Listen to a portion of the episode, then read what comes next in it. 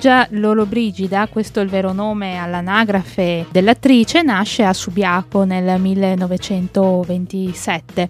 Un mito, una diva a Hollywood oltre che in Italia che ha avuto sempre il coraggio di dire le cose in modo diretto e di vivere la vita senza rimpianti. È per molti decenni l'unica diva italiana, insieme a Dalida Valli, amata dai registi americani e francesi ha affiancato divi di fama mondiale come Tony Curtis, Burt Lancaster, Frank Sinatra, Sean Connery, Humphrey Bogart e altri ancora. È stata diretta anche dai più grandi registi italiani come ad esempio Alberto Lattuada, Vittorio De Sica, Mario Monicelli e Pietro Germi. La sua popolarità arriva nel periodo post-bellico, ovvero negli anni in cui il paese si avviava a una vigorosa ripresa dopo la seconda guerra mondiale. Bella, allegra e combattiva, perfettamente a suo agio in ruoli di zingare o contadine, al centro di trame avventurose o di piccole storie paesane, come in Fanfan la Tulipe di eh, Christian Jacques o in Pane, Amore e Fantasia di Luigi Comencini. Ha dimostrato in molti film di poter affrontare con successo anche ruoli drammatici, come per esempio in Mare Matto del 1963 di Renato Castellani. Gina Lollobrigida nacque da una famiglia di agiati borghesi, ridotta quasi alla povertà dai bombardamenti alleati sulla sua regione. Fin da piccola però rivela un carattere ambizioso, determinato, combattivo e non incline ai compromessi. Per mantenersi gli studi all'Istituto di Belle Arti iniziò a eh, vendere le prime caricature disegnate col carboncino e a posare per i primi fotoromanzi.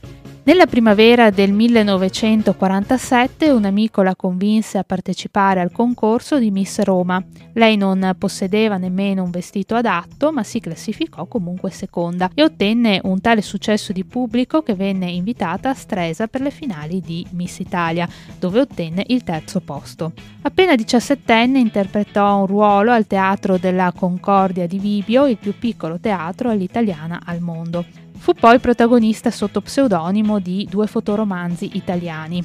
Nel 1950 il famoso produttore miliardario Howard Hughes invitò Gina Lollobrigida a Hollywood. Quando scoprì che stava per essere chiusa in una gabbia dorata, però tornò a Roma, lavorando per altre produzioni in Europa. Nel 1953 interpretò al fianco di Vittorio De Sica il personaggio della bersagliera, premiato con il nastro d'argento e candidato al BAFTA in Pane, Amore e Fantasia di Luigi Comencini, Orso d'argento al Festival di Berlino, entrando definitivamente nell'immaginario collettivo grazie alla spontanea caratterizzazione della bella popolana povera dal cuore d'oro, ma al contempo risoluta e determinata.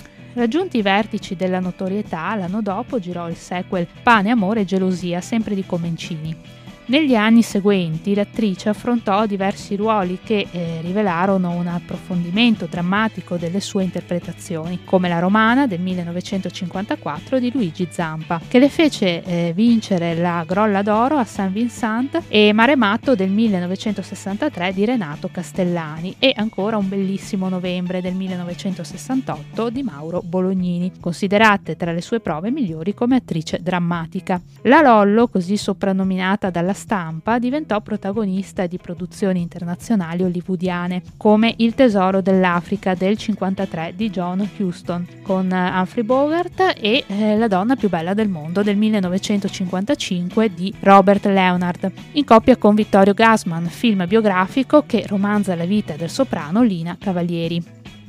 In questo ruolo la Lollobrigida fornì una buona prova anche come cantante lirica e vinse il Davide di Donatello alla miglior attrice protagonista. Nel 1956 recitò nel film drammatico Trapezio di Carol Reed, accanto a Bart Lancaster e eh, Tony Curtis, che ebbe un grande successo, cui seguirono Il Gobbo di Notre Dame del 1956 di Jean Delannoy, eh, dove interpretò una splendida e sensuale Smeralda accanto ad Anthony Quinn nel ruolo di Quasimodo. Sacro e Profano è del 59 di John Sturges e mm, al fianco di eh, Frank Sinatra e poi ancora Salomone e la regina di Saba del 59 di King Vidor. Eh, forse il film dove anche grazie agli splendidi abiti ispirati al mondo arabo ebbe modo di esprimere tutta la sua bellezza ed eleganza. In seguito partecipò anche a film meno fortunati al botteghino ma apprezzati dalla critica come Anna di Brooklyn del 58 e Vittorio De Sica e eh, Carlo lastricati e ancora La legge del 59 di eh, Jules Dassin dove recitò insieme a Marcello Mastroianni. Nel 1961, con Torna a settembre di eh, Robert Mulligan, eh, in cui fu protagonista insieme ad altri divi internazionali, vinse il Golden Globe come miglior attrice. L'anno seguente recitò in Venere Imperiale e vinse il David di Donatello, un nastro d'argento, come miglior attrice protagonista per il ruolo di Paolina Bonaparte. Nel 1964 recitò nel drammatico La donna di paglia di Basil Darden al fianco di Sean Connery. everybody.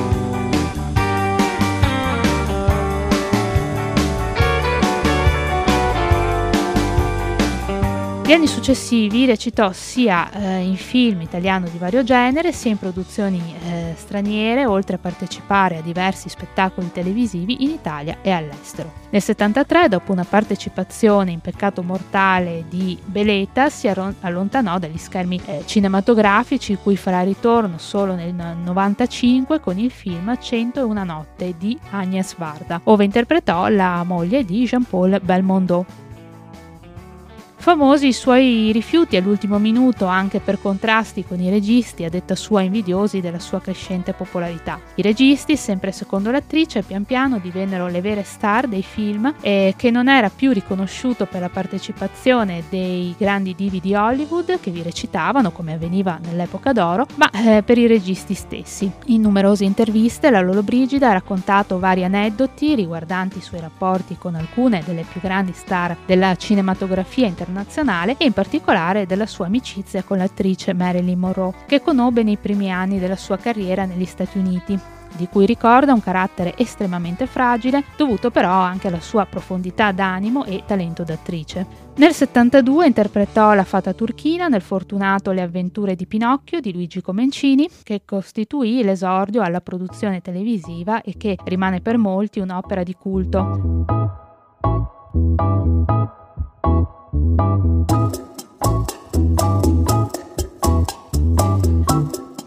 Pur al culmine della popolarità, eh, da lì iniziò a diradare le apparizioni sugli schermi per dedicarsi principalmente alla fotografia. Ha fotografato tra gli altri Paul Newman, Salvador Dalì, Harry Kissinger, Audrey Hepburn e Ella Fitzgerald pubblicando anche alcuni libri di reportage, risale al 73 l'intervista a Fidel Castro e soprattutto alla scultura, con esposizioni in tutto il mondo.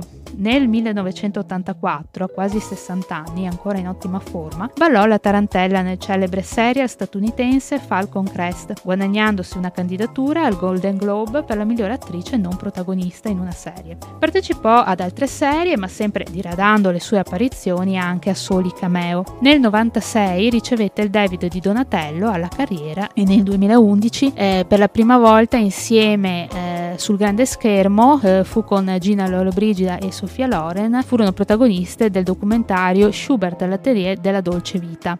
Il 2 febbraio 2018 le venne dedicata una stella sulla Hollywood Walk of Fame, diventando così la quattordicesima personalità italiana a ricevere tale prestigioso riconoscimento.